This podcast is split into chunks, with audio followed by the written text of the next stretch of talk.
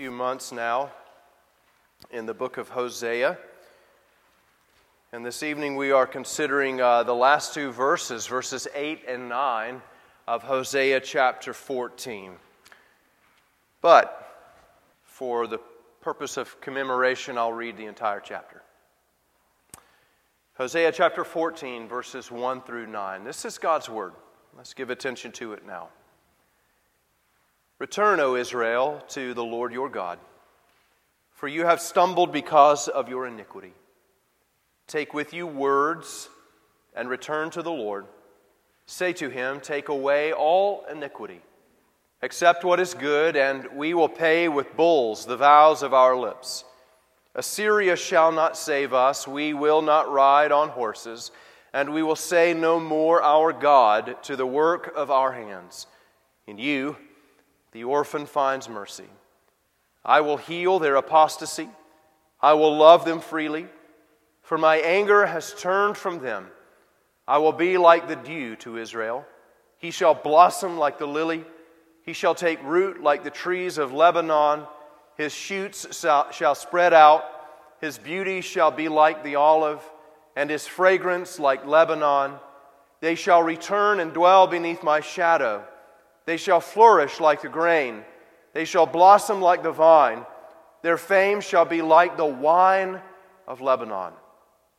O Ephraim, what have I to do with idols? It is I who answer and look after you.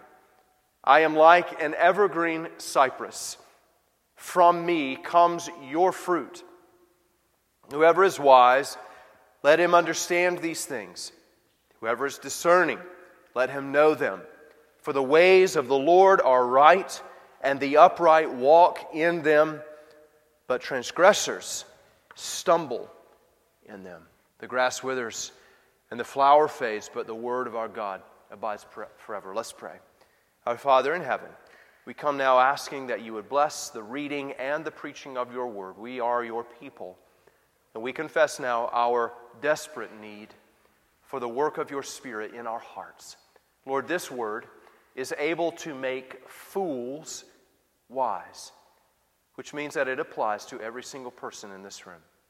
Help us to grow wise in your ways, O Lord, we pray. In Jesus' name, amen. Well, there are uh, a lot of things to marvel at as we finish out this uh, prophecy of Hosea. As we think about the wickedness of Israel, um, I was talking actually to my, my mother in law briefly this afternoon. Um, mostly because I think she needs to hear the message of Hosea. I'm only kidding.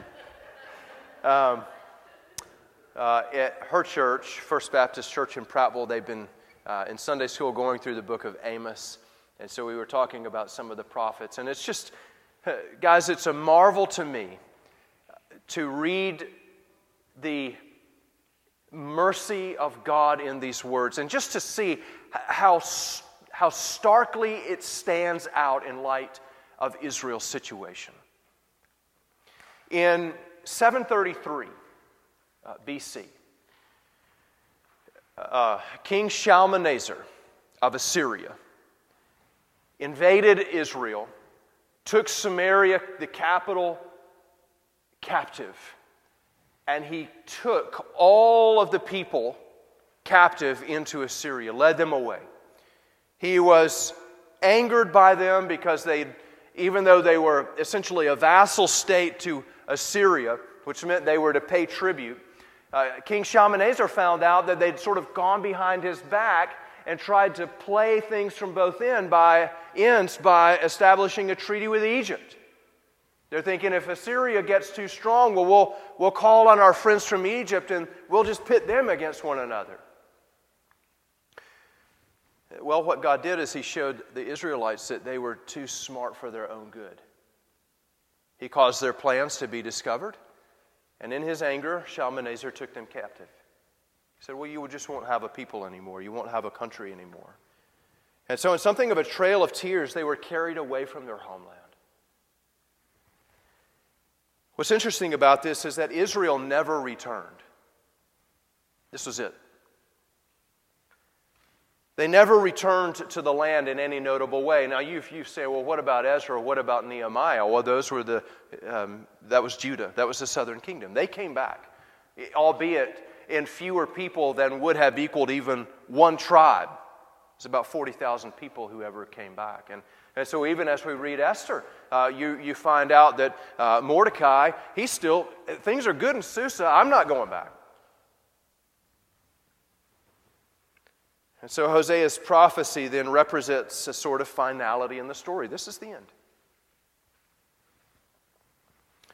It's not the end of the people, it's not the end of the promise, but it is the end of a certain dispensation in God's providence. What remained was Judah and Benjamin forming the southern kingdom, but even their future would only last another 150 years until Babylon and Nebuchadnezzar would carry them away. So, as we come here, we are reading these final words. They should read something like an epitaph. Here lies Israel. Behold, they once were glorious, but now the name on the tomb should read Ichabod. The glory has departed. Remember the name of Eli's grandson. But instead of an epitaph, God gives them another scroll. He wants them to take with them words. Israel, when you go away, I want you to take words with you. I want you to hide my word in your heart because my word is the roadmap to return. And so he gives them this glorious promise in verse 4 I will heal their apostasy, this, this glorious thing that I'm going to do. They're, you're going away for now. You're not going to return to the land, but you will return to me. And that bridges us into the work that God is doing today.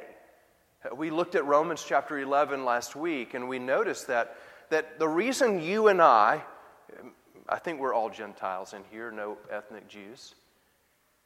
The reason that the gospel has come to us in the way that it has is because of this. Through your salvation, it is God's will to provoke Israel to jealousy. And so that even now, the work of the Lord amongst ethnic Israelites is going on so that He's drawing them to Himself. You remember, the hardening of Israel is only partial, according to Romans 11.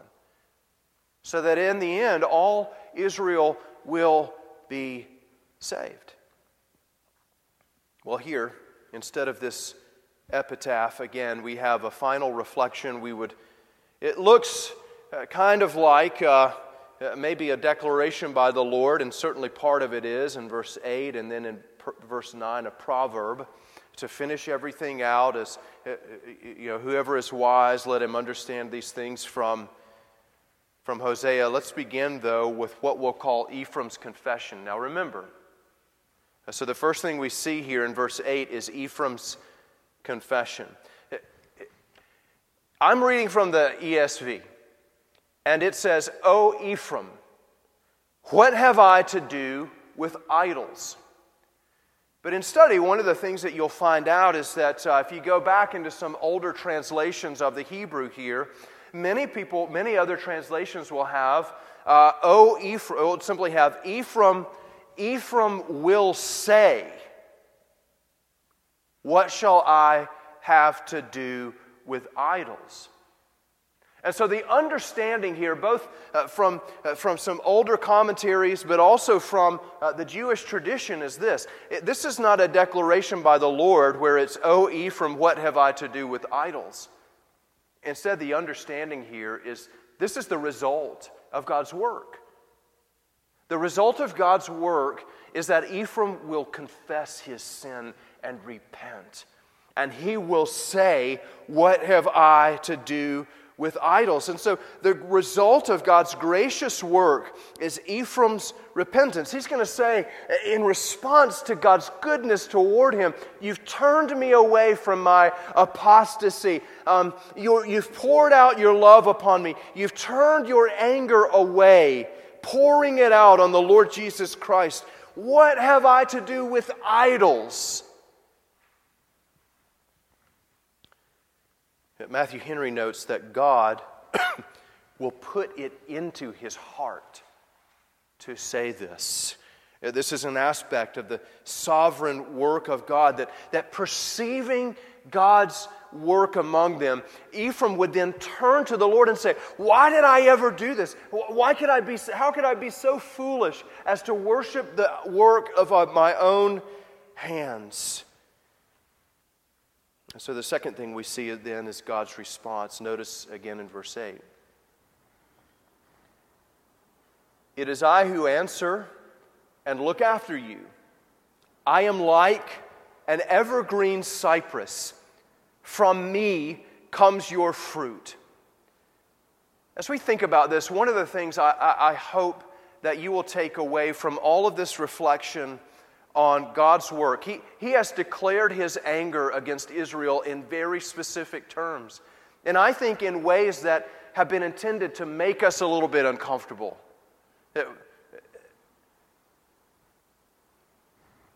But the God that we serve, the God who created the universe, delights to show you his mercy.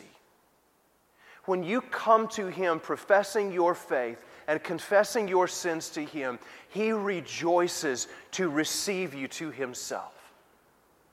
And he utters this promise to Ephraim Ephraim, over and over again, uh, about whom he's declared, You are my unfaithful bride. Notice what he says It is I who answer and look after you. What does he say to them? I, I, will answer you. When you call upon me, Ephraim, when you detest your idols and you look to me, I will answer you. Yes, even then. Rather than ignore him, God will answer him. Not only will he answer, but he says, Look, I, am, I, I will look after you. And, and in the Hebrew, the idea of looking after is imagine uh, you and I looking down at uh, an ant mound, an ant hill. You bend over, you get your magnifying glass out, you stoop down, and you look at it. You, you perceive it, you inspect it. That's what the idea is. It is uh, uh, to look from a bent position. Sometimes it means to lurk or to receive, it is to watch with readiness. No longer will God be the chastiser of Israel, but He will watch over them, He will protect them, and He will bless them. Notice what He says.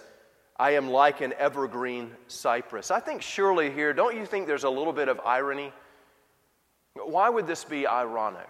or maybe a little bit of a, of a paradox? Well, because Israel has built idols from wood. They have cut down trees and imported trees from Lebanon, and they carve them into idols, and they put them on their shelves, and they pray to them. Well, here God says, I am like an evergreen cypress. And, and you immediately understand the importance of that. Uh, God is evergreen, isn't He?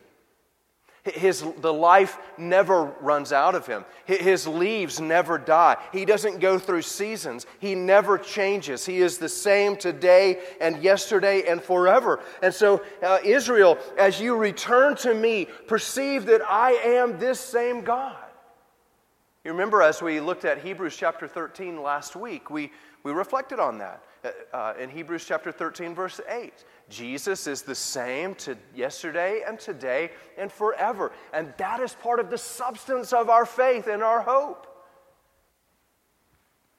He is an evergreen cypress, one in whom life abides and abounds and that flows to us. He says, from me comes your fruit. Now, Im- uh, immediately, your, your thought goes to John 15 5.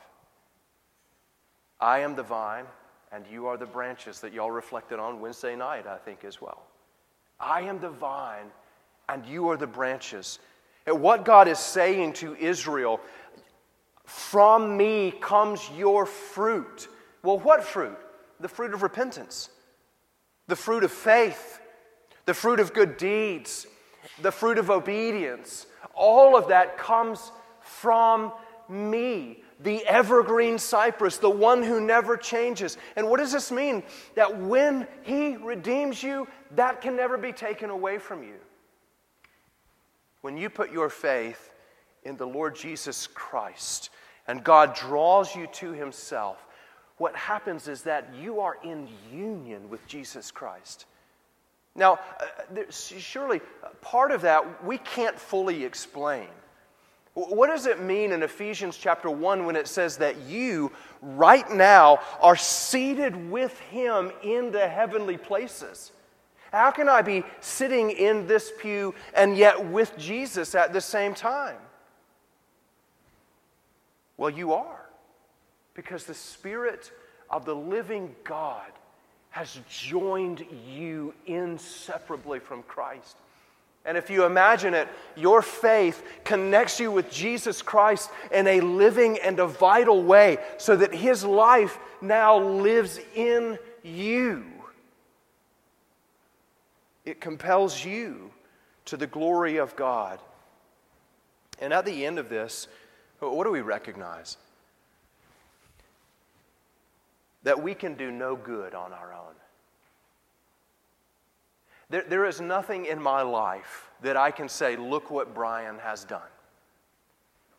If, if we held a revival and thousands of people came forward and professed their faith in Christ, we would never boast. Because all of that redounds to the glory of God, the evergreen cypress, the one whose leaves never fall off, whose leaves never grow grow brown. He is ever living. He is the source of our life and our blessedness. And so He is to be the, the center of, of our solar system. We revolve around Him and we are basking in His light and His love, and His life flows in the believer. All of our spiritual life comes from Christ our repentance, our looking to Christ for salvation, our profession of faith, our good deeds all come from Him. He is the author and the finisher of our faith. Thirdly, lastly, we notice this proverb from Hosea. Now, this just rounds everything out. Hosea's got the last word. The Lord uh, inspires him to write it. Whoever is wise, in verse 9 let him understand these things. Whoever is discerning, let him know them. For the ways of the Lord are right, and the upright walk in them, but transgressors stumble in them. Hosea ends with something of a reflection. What will the wise man do with Hosea's prophecy? Well, he'll read it.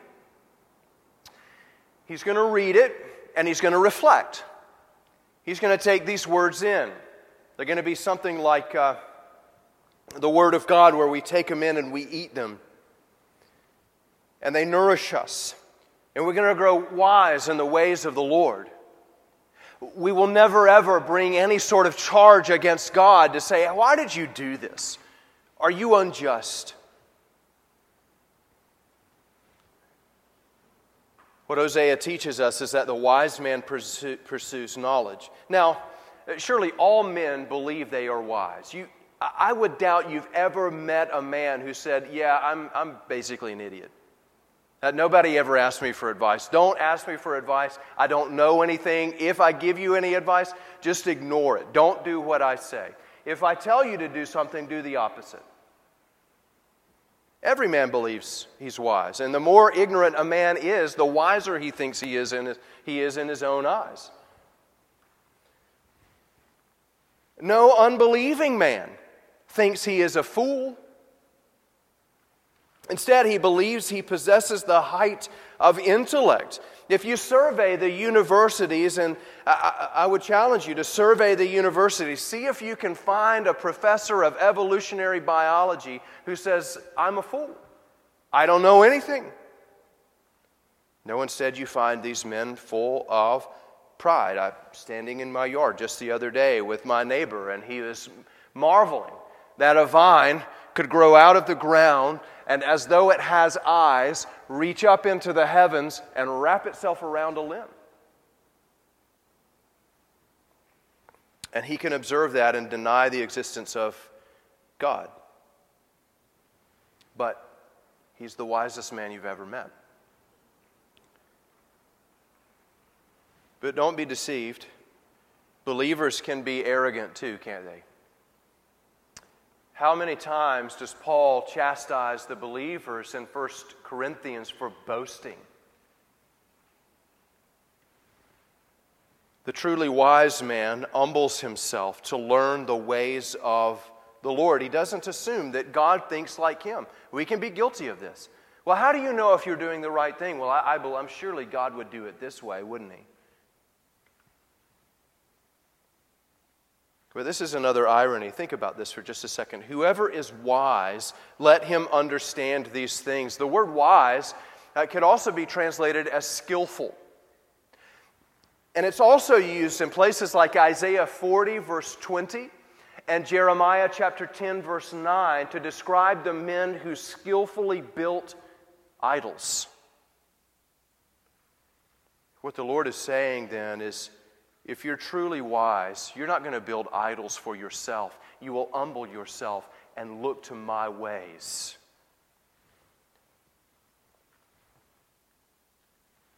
Wise men do not build idols, they worship the Lord. And the last thing that he notes for us is that the ways of the Lord will always lead us to prosperity. Not prosperity in the worldly sense, but the, the idea of, of well being. Following in God's ways will never lead you into some sort of damnable harm. For the ways of the Lord are right, and the upright walk in them, but transgressors stumble in them. Can't you just hear the question? Lord, if you are able to heal Israel's apostasy, and you can do that by the sovereign work of your Holy Spirit, why have we gone through this whole book? Why this whole dog and pony show? Why this dance? Why let them go through this? Why not just heal their apostasy? Why make two lines? Why is there Jacob and Esau? Why? Why, why, why? We put ourselves in the shoes of Job, don't we? Why are these things happening? And Hosea concludes with this Whatever you conclude, in all of your questions, this is what you conclude The ways of the Lord are right.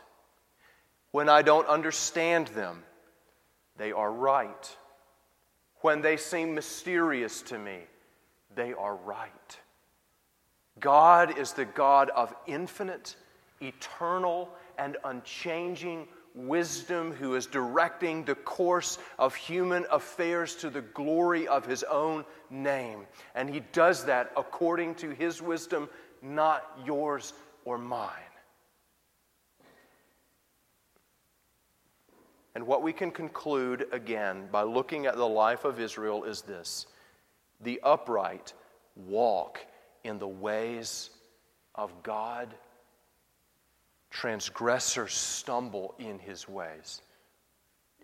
Isn't Israel accountable for their sin?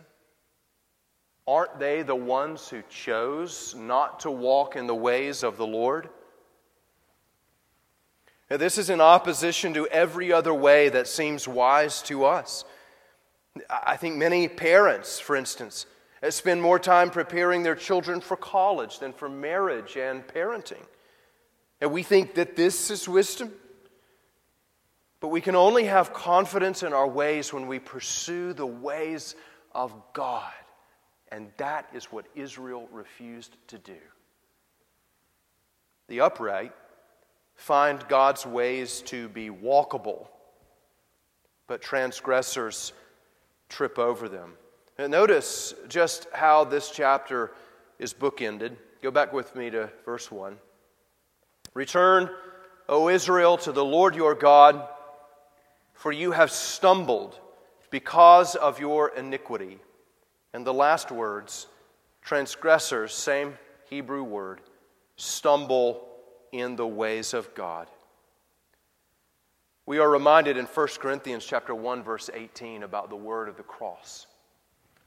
You know, the work of the church in, in many ways is pretty simple. What are we to do? We are to proclaim the cross of Jesus Christ.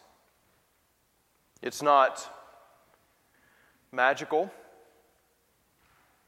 It's pretty ordinary. Sunday after Sunday, what's the word what's the work of the preacher? Well, to declare the message of the cross to go out into the community, declare the message of the cross. There's no flash, no panache. What Paul said in 1 Corinthians 1:18 is this that the word of the cross is folly to those who are perishing. But to us who are being saved, it is the power of God.